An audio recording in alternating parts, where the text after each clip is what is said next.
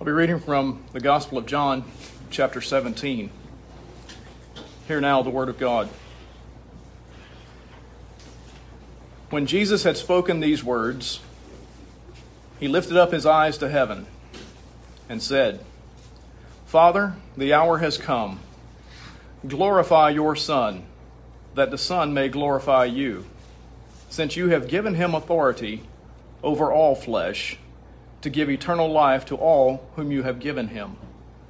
And this is eternal life, that they may know you, the only true God, and Jesus Christ, whom you have sent.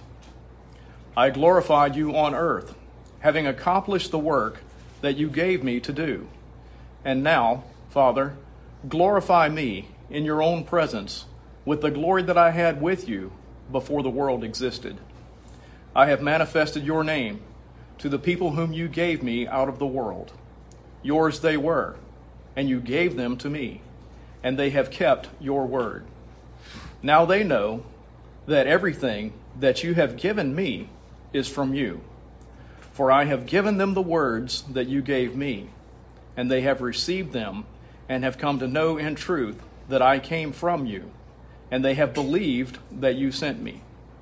I am praying for them I am not praying for the world, but for those whom you have given me, for they are yours. All mine are yours, and yours are mine, and I am glor- and I am coming to you. Sorry, I missed a line there. And I am glorified in them. I am no longer in the world, but they are in the world, and I am coming to you.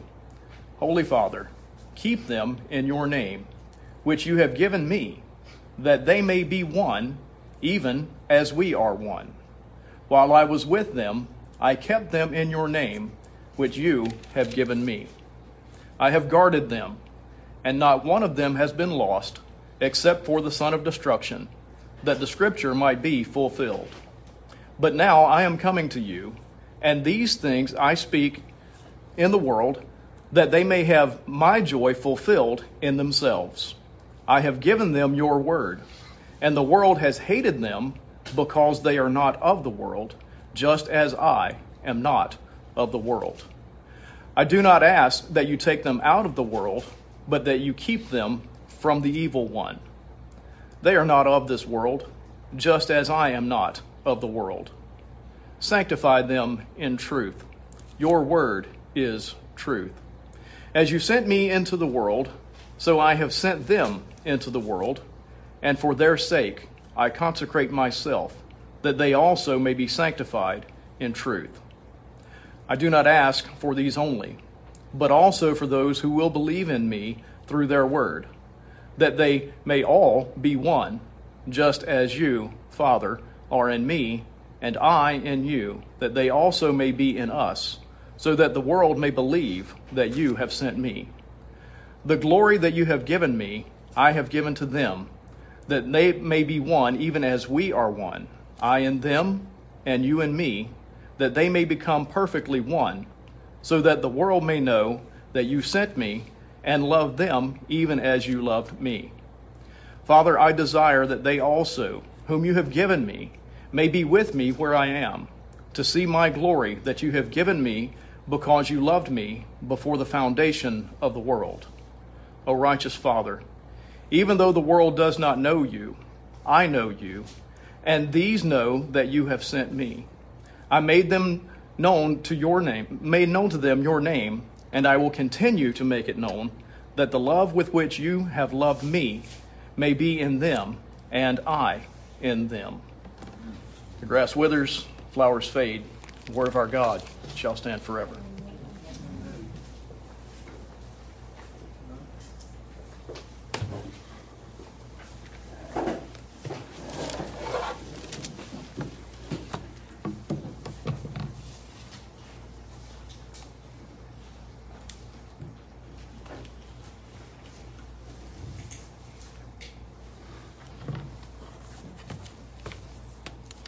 Well, as uh, has been said, it's good to see you all this evening and to have this opportunity to gather in this union service.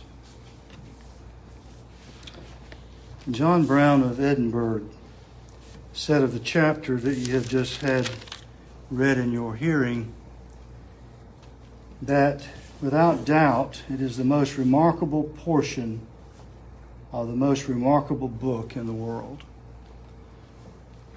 We confess that all Scripture is given by inspiration of God and is profitable. But I think that I also would confess that among Scripture, John 17 is a very rare and brilliant diamond that shines out from all of Scripture.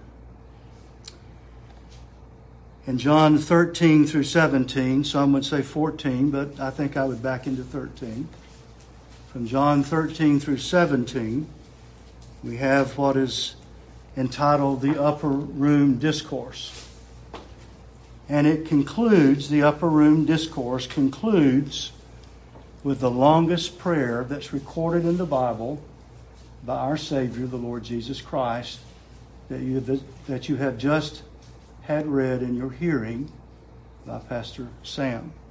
And that is John 17, almost the entirety of the chapter, with the exception of the opening two or three words. That entire chapter is a prayer offered by Jesus, the longest prayer recorded by our Savior in the entirety of Scripture. In the ESV, 639 words long. But the scope of the prayer, more impressively, is 2,000 years and counting. And if you want to expand it out in a different way, uh, as A.W. Pink said, this prayer did not pass away as soon as its words were uttered, or when Christ ascended to heaven, but retains perpetual efficacy. And this prayer embraces all of redeemed humanity. And that means it embraces you, if you are indeed redeemed by the blood of the Lamb. This prayer provides us a very, very rare insight. We know that Jesus was a man of prayer. We know that he prayed often. We know that he would get up early in the morning and he would go and pray. We know that he spent nights alone in prayer, but we do not know what he prayed. We do not have the content of his prayer, our prayers. David Strain writes that here we get to see Jesus, Jesus's particular burdens. Here are his preoccupations, his great overriding concerns as he heads to the cross. This is what weighed on his mind and occupied his heart. And again, as Pink wrote, in John 17, the veil is drawn aside and we are admitted with our great high priest into the holiest of all. And as another writer would say, as we enter into the holiest of holies, we should take our shoes off because this is where we're entering as we go into this prayer with our Lord. Now, this prayer has been called the high priestly prayer, and this title goes back at least to the fifth century with Cyril of Alexandria. And it's been called the high priestly prayer because of the parallels that you find between John 17 and Leviticus 16. On the Day of Atonement, the, the high priest would first consecrate himself, then he would consecrate the people, he would intercede on, the, on, on behalf of the people, and then thirdly, he would offer the sacrifice. And as you go to uh, John 17, we read the prayer of Jesus, the great high priest. And in John 17, 19, he consecrates himself. If you have your Bibles and can, and can look at John 17, 19, he says, And for their sake I consecrate myself, that they may be sanctified. And in John uh, 17, 3, he intercedes on behalf of all whom the Father has given him uh, this is who he's praying for, for all that the Father has given him. And then the prayer, the focus of the prayer, of course, is the intercessory work of the Lord Jesus Christ. Now, the prayer is often considered under three basic headings. It's often divided out into three general areas. The first five verses, we have a prayer for glorification, where the focus is on the Messiah's work of redemption. Verses 6 through 19, we have a prayer of preservation, where the prayer focuses on the protection for the disciples, the apostles in particular, so that they would be able to fulfill their mission in this earth. And then in verses 20 through 26, we have a prayer for unification that focuses on the church and all who have faith. And of course, that is inclusive of you and me. And so we, in this prayer, we have prayer for the glory of God, the holiness of believers, the sanctification of believers, and the unity of the church. Now, these are the matters that occupies the mind of Jesus as he prays on just hours before he goes to the cross.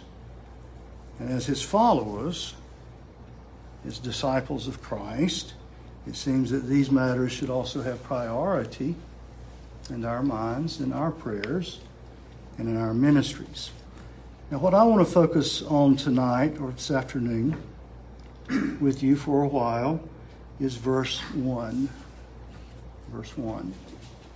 When Jesus had spoken these words, he lifted up his eyes to heaven and said, Father, the hour has come. Glorify your Son, that your Son may glorify you.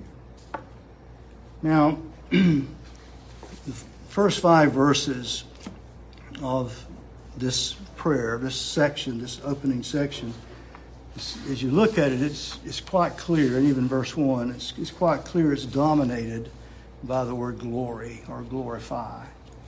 And in these first five verses, the word glorify is there um, in some form, and that word glorify is the same root that we get our word doxology from. We close our services, we'll close tonight with the doxology. And that's the, that's the same root for the word glorify. But some form of the word glory is used eight times in the prayer, five of those in the first five verses. But you'll notice that Jesus speaks about his glory in verse 1 in the present tense. Father, the hour has come. Glorify your Son, that your Son may glorify you. In verse 4, he speaks about it in the past tense. I glorified you, past, on earth. And the, the the idea there is accomplished. I have accomplished what you've given me to do. Uh, Carson, Kostenberger, and other theologians make a point that the, the tense that he uses here, Christ uses here, is the same tense that you find in John 19, 13, 30, excuse me, when Jesus says, It is finished, it's completed, it's done. And we're going to loop back to that, I hope, toward the end tonight. And so this is a past tense reference. So he starts off by in the uh, uh, present tense in verse 4, the past tense in verse 5. It's a future tense where Jesus is speaking about, contemplating, and even, even petitioning the glory that lies ahead of him as he contemplates the glory that will be his again that he had with the Father uh, um, let me read verse 5. And now, Father, glorify me in your own presence with the glory that I had with you before the world existed. So it's, it's past and yet it's future. When the cross is done, all is said and done, the glory that I had with you, this is what I'm anticipating again. So it's past, it's present, and it's future. So we start with a basic question. And that question is what does it mean to glorify. Particularly, we want to ask that question as it deals with the petition in verse 1. What does it mean to glorify? But in a general way, what does it mean to glorify? You can say that it means to exalt, and honor God. That is the definition of glorify. It is to declare and to acknowledge the excellencies and the perfections of God. Psalm 19 the heavens declare the glory of God. Creation declares the glory of God. How does it do that? What is it doing? We talk about, we sing the song, How Great Thou Art. And people talk about, they love to see um, and look at the, the beautiful creation that God has made and how it attests to the very being of God Himself. What, what are they talking about?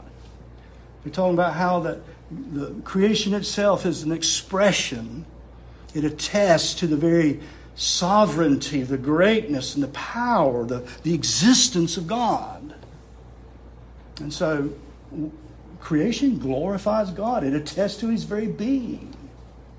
And that's one of the definitions of to glorify it, is to declare and acknowledge the perfections of God. But more specifically, what I want us to consider is what did Jesus mean? In verse 1, when he said, Glorify your Son, that your Son may glorify you. Now, we should note, I think, that whatever Jesus means or meant, we need to understand that the primary request of this petition is not the glory of the Son, but the glory of the Father. Glorify me that I may glorify you.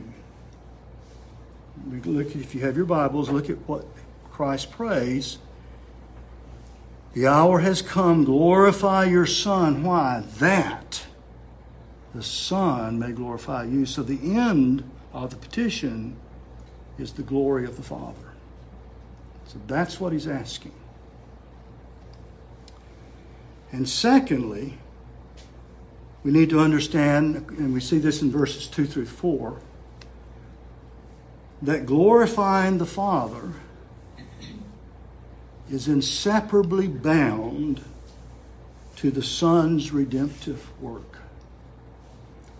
Because as soon as he makes that petition in verse 1, he says in verse 2, Since you have given him authority over all flesh, and people get in themselves in a tizzy but you mean God is in control and I don't have control over God and my will doesn't trump God's will? And you go, well, actually not, because Christ just said, and he just made the statement, that the Father has given him control and authority over all flesh.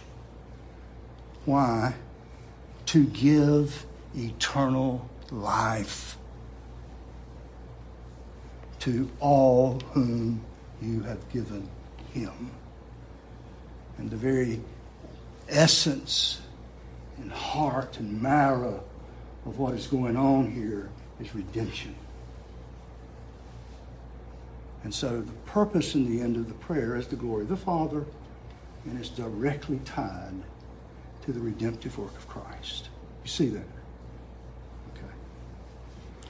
So let's look at the prayer in a general way. Let's start with what we'll call the prologue, verse 1 when Jesus had spoken these words. And that takes us back, these words, directly back to John 13 through 16, the upper room discourse. In the hours just prior to his arrest, Jesus had spent time instructing, encouraging his apostles so, just prior to that, when Jesus had spoken these words, when he'd finished speaking these words, now he prays. So, having faithfully taught his disciples, Jesus turns from preaching to praying. As Matthew Henry would put it, it was a prayer after a sermon. When he had spoken from God to them, as a prophet, he turned to speak to God for them as their priest. Prophet, priest, and king. So he has spoken the word of God to them. Now he's speaking to God for them. And now we look at, so that's the, the prologue, what I'll call the prologue, when he had spoken these words. Secondly, we look at what I'll simply call the prayer's address. Again, verse 1 Father, the hour has come. And the prayer, he begins with the title of affection, of relationship, and trust, and that is the title Father. And as Pastor John pointed out this morning, that is the way that our Savior often, almost without exception, I believe, as you said this morning, addressed God, except for one occasion on the cross where he said, Eloi, Eloi, my God, my God, why have you forsaken me? Now, the amazing truth is Christ is the eternal begotten Son of God. You and I have that same almost unspeakable privilege as creatures of dust of addressing the creator of heaven and earth, my creator, as Father. And it's almost unthinkable that I would start praying without so addressing God. Because it is an address of relationship. I have been adopted into the family of God. And it is an address of fellowship with my Savior and my brother the Lord Jesus Christ. And it is also an address of trust to my Father. And it's also an address that shows our relationship in Christ. Our Father who art in heaven. Hallowed be thy name. And so he begins the, the, the prayer with this address. And then he makes the statement, the hour has come. Now, repeatedly in the Gospel of John, we read, the hour has not yet come. In John 2 4, at the wedding of Canaan, Jesus said to Mary, Woman, what does this have to do with me? My hour has not yet come. In Jerusalem, in John 7:30, they were seeking to arrest him, but no one laid a hand on him because his hour had not yet come. At the temple, they would arrest him in John 8:20, but they did not arrest him because his hour had not yet come. But you see a shift in John, in the Gospel of John in chapter 12. In John chapter 12, from that point on, we find a shift in that hour. And from there on, we find that the hour has come. In John 12, 23, Jesus said, The hour has come for the Son of Man to be glorified. In John 13, 1, now before the feast of the Passover, when Jesus knew that his hour had come to depart out of this world to the Father, and that's where he loved, having loved his own, he loved them to the end, and he binds himself and he washes his disciples' feet.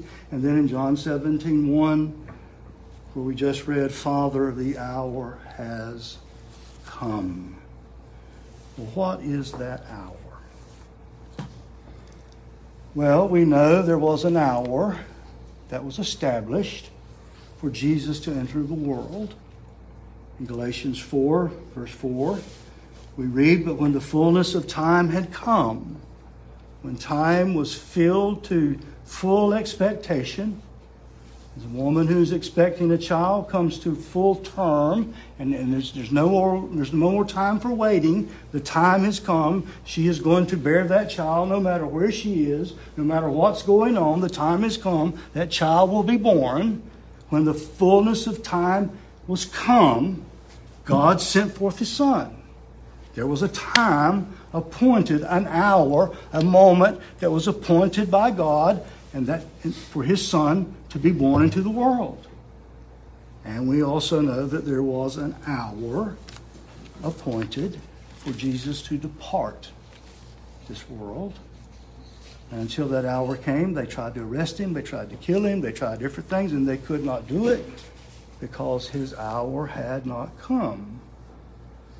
But you know what? It's not any different for you.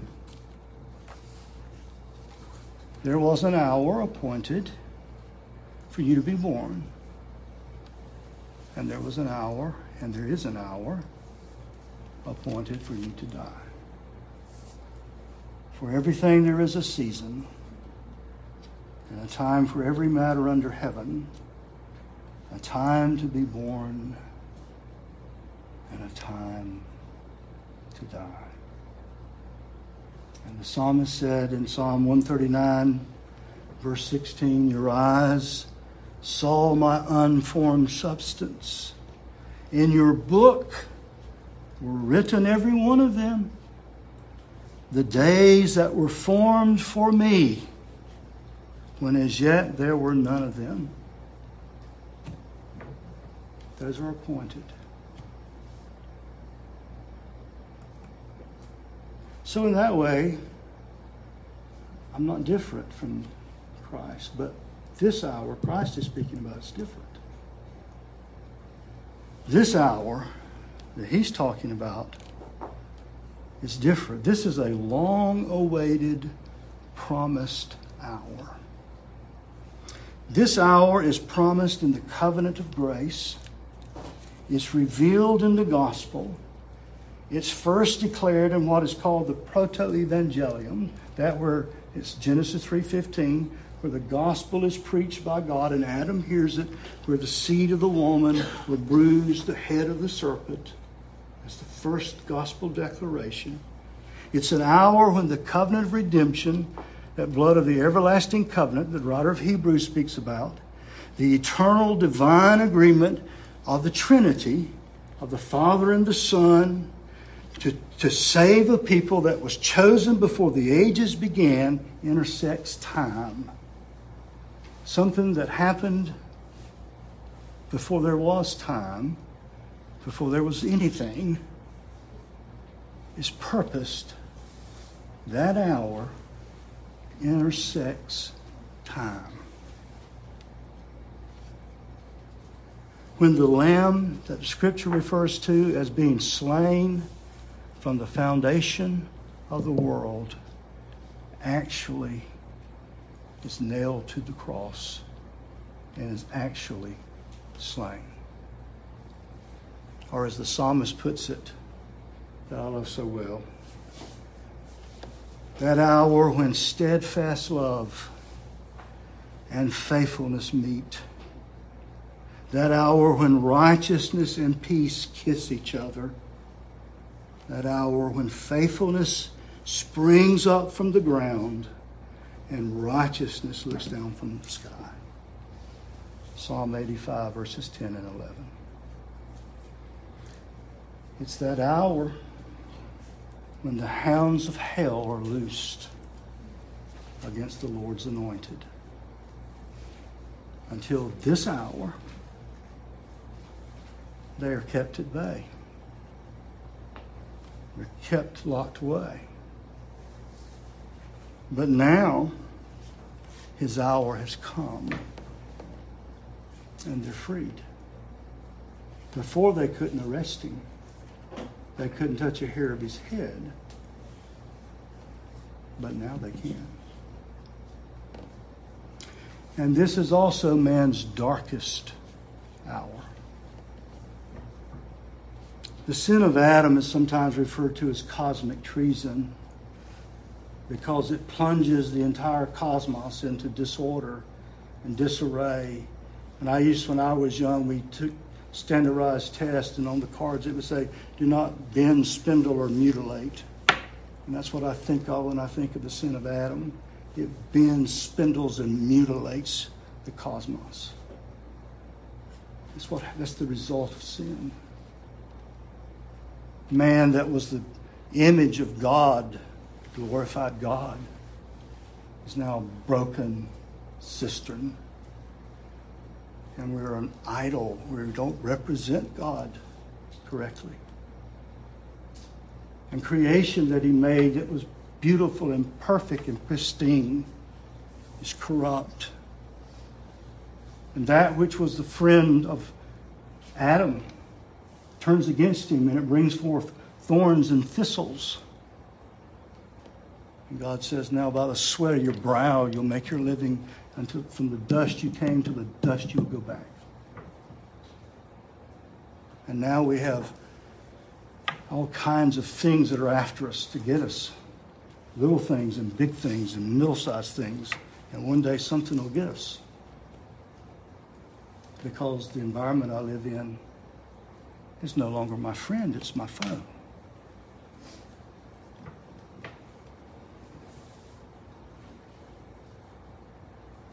So the sin of Adam is cosmic treason, but in this hour, men would commit theocide. They would kill God. And they do. The God man. and all the evil perpetrated in the world we think of Cain rising up and killing, the mass killings just recently in Uvalde, the current war in the Ukraine and Putin and all of his wickedness. In the world, 73 million abortions per year in this world. None of that evil matches this hour. because all of the sin that has ever been paid for passed from to bear in this hour. In one place, in one location, in one man. Amen. In Christ. It's all there. As Paul would say, for our sake, he made him to be sin who knew no sin, so that in him we might become the righteousness of God. And thirdly, as we look at the prayer in its entirety, I would say, let's note the epilogue. And the epilogue I would call John 18 1. We looked at the, wor- the words prior to the prayer. Now let's look at the post. And that is when Jesus had spoken these words, he went out with his disciples across the Kidron Valley where there was a garden which he and his disciples entered. And of course, now Judas, who betrayed him, also knew the place. For Jesus often met there with his disciples. And so there, there is the epilogue. Just a post, just a brief word about it. Kidron means to mourn, to be dark. It means to be full of darkness. And the Kidron Valley and the Kidron Brook are associated with dark events as you read the scriptures. David crossed the Kidron Brook as he fled from Absalom during the revolt. And we read in 2 Samuel 15 23 that he went up the Mount of Olives barefoot, weeping, and with his head covered that he crosses the Kidron Brook. And he's going from Absalom, broken, lamenting. Shimei, who cursed David, was allowed by David's son Solomon to live as long as he stayed in Jerusalem. But if he went out of Jerusalem and the boundary was the Kidron, if he crossed the Kidron Brook, his life wasn't worth a plug nickel. And then one day some servants ran away, and Shimei got the word where they were, and he got on his donkey and he went out, and Solomon got the message, and he had him executed. But the Kidron was the point. and the Kedron Valley became a dumping ground for bodies. It became a graveyard. And it was in the Kedron that you had um, idols burned. And the Kedron is just a dark place as you read the scriptures. And as we read the epilogue of the prayer, of the high priest, priestly prayer, Jesus finishes, he leaves the upper room, he crosses the Kedron, goes to the garden, and what happens there? There's another prayer. I really don't know what all he prayed. I know just a little bit of what he prayed, but I really don't know what he prayed. But there he goes and prays. And I, pray, I, I compare the uh, Gethsemane through the years. I have compared it to the outer bands of an approaching hurricane. Particularly living in this part of the country, we know sort of what that's like. You get a hurricane that's coming in, and you get the outer bands, the squall lines, and they come in first. That's not the hurricane, that's just the, the squall lines, the outer bands that come in.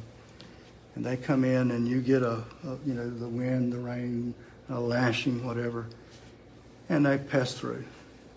But you can look at the map, and you can see the monster of the storm out here somewhere, and you can just see those fingers right, that come off the storm and you go, well, that was just a band. We just got a, we just got we just got one of the bands that came through.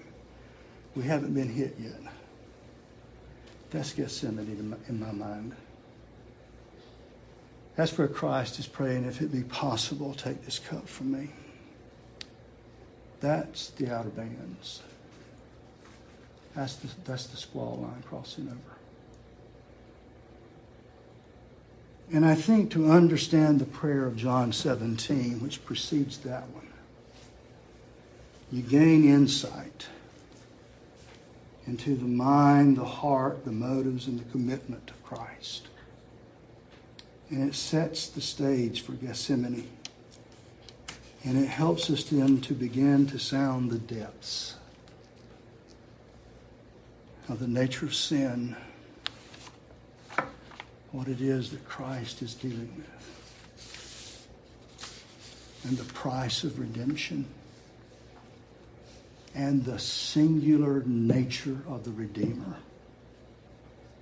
That what Christ is going to do, no one else can do. And of the commitment of Christ and of the love and grace of God the Father who gave his Son for our salvation and the love and grace of Christ who gave himself to redeem us. You begin to see that as you go through John 17, you move to Gethsemane, and you back those in, and you see them side by side, as it were. So now let's go to the petition. Glorify your Son, that your Son may glorify you. Turn with me, if you will, uh, to Isaiah. I'll do this. I'll do this quickly. I'll try to do this quickly. In Isaiah, we have four servant songs, and I want to just just mention them as we go through this to give you a context, a historical prophetic context, to help you understand that petition. In Isaiah, we have four servant songs that describe the service, the suffering, and the glorification, the exaltation of Christ. In the first song, which is in Isaiah 42, verses 1 through 9, the Lord's servant establishes justice. Um, if you would look in your Bibles in Isaiah 42, and I'll just read a couple of verses. Uh, chapter 42, Verse 1 Behold, my servant whom I uphold, my chosen, in whom my soul delights. I have put my spirit upon him. He will bring forth justice to the nations. And then in verse 3, he will faithfully bring forth justice. In verse 4, uh, he will not grow faint or be discouraged till he hath established justice in the earth of justice. This servant's going to establish justice. Then the second song is in Isaiah 49, the first six verses. And this servant is great and he's glorious and he's too great and glorious to simply be the Savior, uh, to serve as the Savior of Jacob or Israel only. In fact, he's so great that God says you've got to be, you've got to have more than just simply Israel. You're, you're too big for just that. And, and so in verses 5 and 6 of Isaiah um, uh, 49, he says of him, um, and now the Lord says, He formed me from the womb to be servant, to bring Jacob back to him, and that Israel might be gathered to him. For I am honored in the eyes of the Lord, and my God has become my strength. He says, It's too light a thing that you should be my servant to raise up the tribes of Jacob and to bring back the preserved of Israel. I will make you as a light for the nations, and my salvation may reach to the end of the earth. It's too, this is too small. You got just got to be more because you're too great. And then the third song the faithfulness of the servant is declared, and that's in Isaiah 50, verses 4 through 9. But his faithfulness will result in his suffering. Notice in Isaiah 50, verse 6, he says, I gave my back to those who strike, and my cheeks to those who pull out the beard. I hid not my face from disgrace and spitting. So he's faithful, but his faithfulness is going to result in his suffering. And then the fourth song goes in Isaiah 52, 13, all the way through Isaiah 53. And in this fourth song, different strands are brought together from the other songs, but it becomes very clear that the glory, and that's what we're after, the glory of this servant is going to be achieved through suffering. Look at Isaiah 52, uh, verse 12, uh, excuse me, verse 13. Behold, my servant shall act wisely, he shall be high and lifted up and shall be exalted.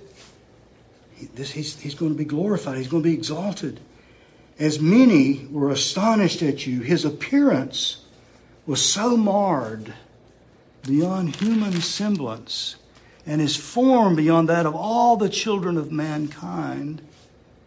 And then as you read on into Isaiah 53, you find out that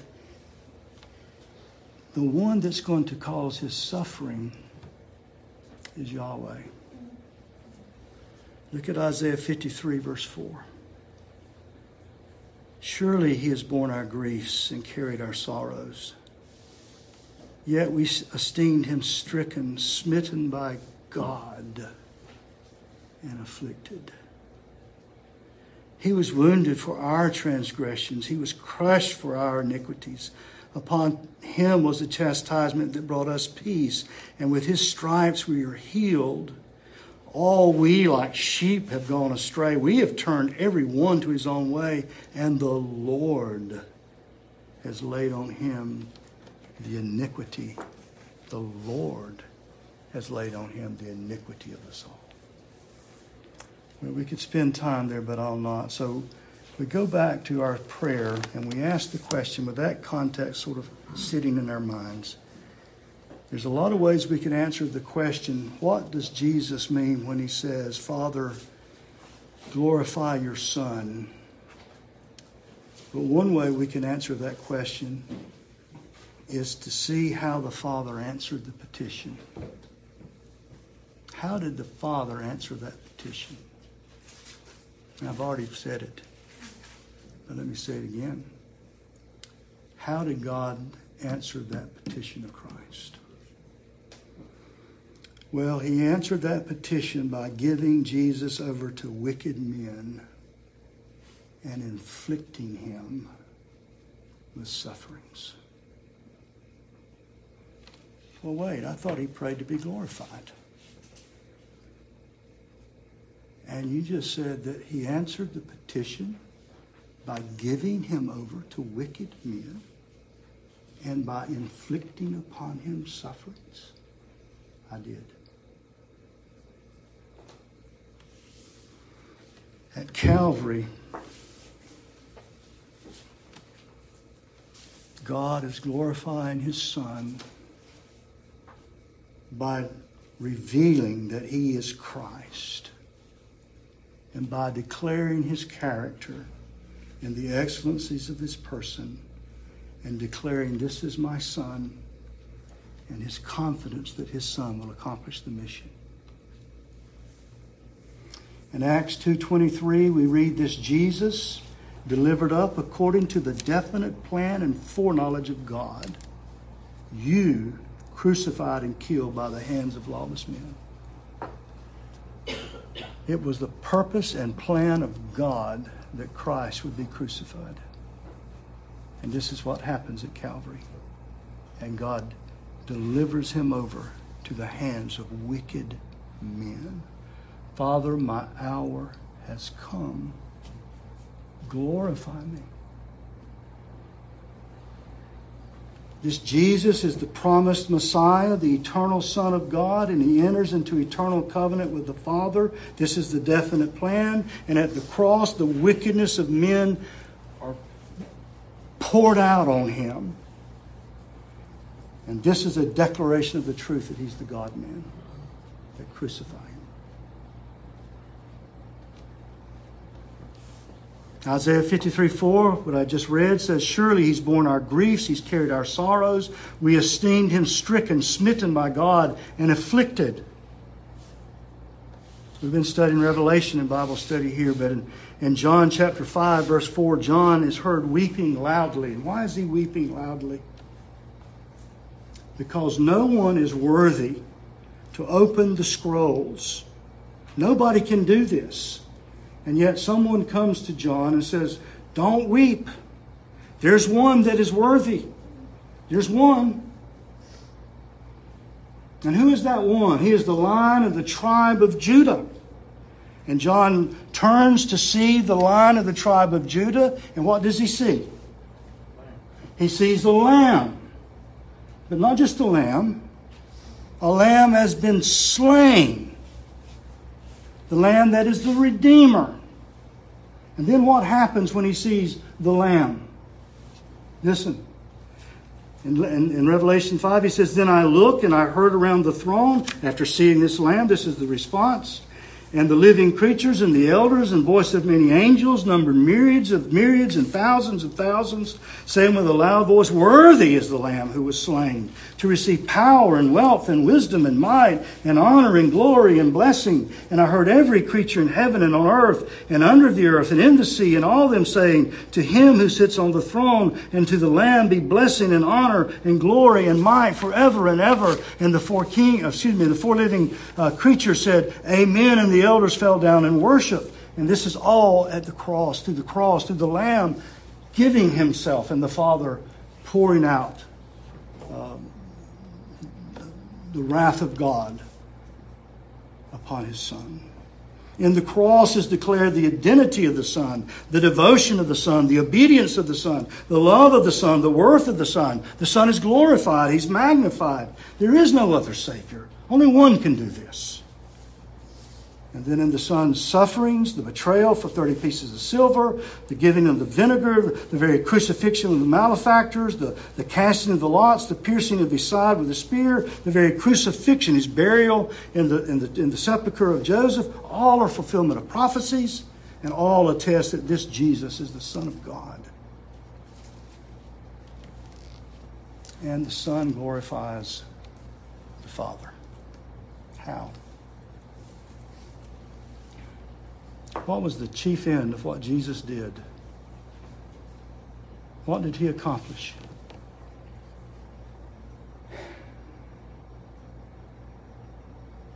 As John Howe wrote, it ought deeply to be considered as a truth, both of the clearest evidence and the greatest importance, that the principal end of our Lord's undertaking in office was not the salvation of men, but the glory of God. I know I must wrap all this up somehow. But here's the question we ask What is the chief end of man? And how will that be accomplished? The chief end of man is to glorify God and enjoy Him forever. And a lost sinner will not bring that glory to God like the redeemed sinner. Redeemed sinner and they certainly do not enjoy him forever. And at the cross, Christ redeemed sinners that become worshipers of God. And not only that, he redeems the very creation itself. Well, I've got to quit. I want to close with this. Go back to verse 1 for just a moment. Verse 1 says, When Jesus had spoken these words, he lifted up his eyes to heaven and said, You remember the prayer in Gethsemane? Who heard that prayer? Who heard Jesus pray? What were the rest of the, what were the disciples doing? So how do we have a record of it? As far as I know, it'd just be direct revelation, right? The other prayers that we have of Jesus, we know he prayed. I mentioned this at the beginning. We know he prayed, but we don't have a record of it. This one we do. And it's very clear that Jesus, seems to me, deliberately prayed audibly in front of his disciples. Now, why would he do that?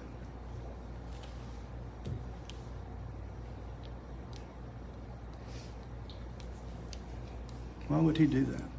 All the other times we don't have anything. It's just silence, just quiet. And now I have a prayer. And it seems that the intention here is that they will hear this prayer. And then one other thing in verse 4, I've already pointed this out. In verse 4, this prayer is based upon his accomplished work. Even though he hasn't yet gone to the cross, even though he's not yet been buried and stayed in the grave three days and been resurrected, he's not yet ascended, yet he speaks of this as all having been done. I have accomplished the work you gave me to do. So all of this is being spoken upon, upon based upon the accomplished work of, of Christ. And one of the things that we emphasize is it is finished. And that's been done for years, particularly in, let's just say, um, our particular bend and understanding of Scripture. And part of that is response to uh, Roman Catholicism and the, and the concept of the Mass, where Christ is sacrificed anew every time Mass is celebrated. And, and it's in response to purgatory, where after a person dies, and even though they've been saved and redeemed, they still got to, they still must go to purgatory and spend some time there to get totally sanctified before they can go on to glory. And we respond, no, that's not right. That's not right. That's not correct. We respond, but when Christ had offered for a time a single sacrifice for sin, he sat down at the right hand of God, for by a single offering he has perfected for all times those who have been sanctified. It took but one sacrifice, and he did it one time, and that's it. Amen. It's finished. And we take our stand right there. And that's why we're so hard on John 19:30. It is finished. It's done. But I'm afraid sometime when we do that, we have this idea, notion in our head that Christ isn't doing anything else. Oh, but He is. He is still the great high priest. Amen. And let me read you another passage from Hebrews. He is able to save to the uttermost those who draw near to God through him, since he always lives to make intercession for them. Jesus deliberately prayed so they could hear him. He's going away. He promised them the Holy Spirit. But he's acting as their high priest. And that's not done. That work goes on. That work of intercession.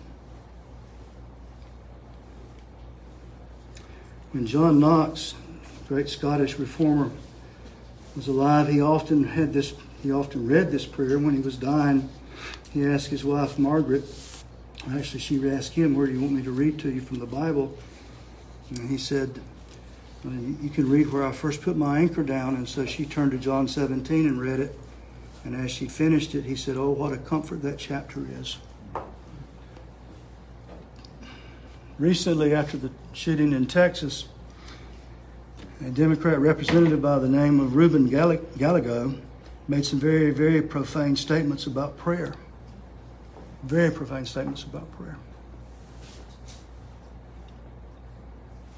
And that's the way a lot of people think about prayer. It's just a waste of time and the sputterings and utterings of weak people.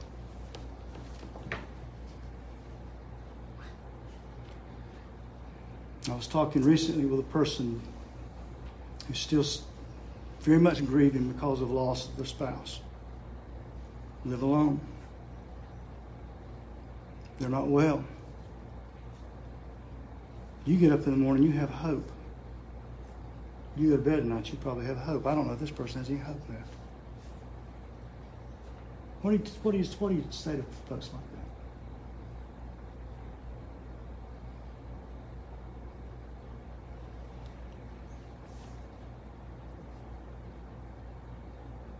When, as a believer, when we hear this chapter read or when we read this chapter, we're reminded that our great high priest is in glory and he is interceding. And this is what's on his mind and heart right here. And listen to what he says Father, I'm praying for the people whom you gave me out of the world. I'm not praying for the world. Father, keep them those that you gave me. Keep them in your name. I do not ask that you take them out of the world, but that you keep them from the evil one. Sanctify them in the truth. Your word is true. Father, I pray that they all may be one, just as you, Father, are in me and I in you, that they also may be in us. Father, I desire that they also, whom you have given me, may be with me where I am to see my glory that you've given me before the foundation of the earth. I made known to them your name. I will continue to make it known that the love of which you love me may be in them and I in them. This is the prayer of our great high priest, and he still prays for his people. And I pray that you will be encouraged by that and that you can boldly go to the throne of grace knowing that you have this great intercessor on your behalf. Let's pray together. Holy Father, we're grateful for our Lord and Savior Jesus Christ, who loved us so that he went to the cross and nothing could prevent his going. And that even as he prepared for the cross, that we were on his mind, his heart, and his prayers. And then as he rose and ascended into glory, and even now, we are on his mind, his heart, and in his prayers. Help us, Lord, to remember these truths as we go through life and the difficulties of it. When we sin and sin seems to conquer us, may we run boldly and come quickly to our Savior. Thank you, Father, for giving us the record of this high priestly prayer of our Savior. And it's in His name I do pray. Amen. I want to stand and we'll close, uh, well, we'll sing hymn 272. 272.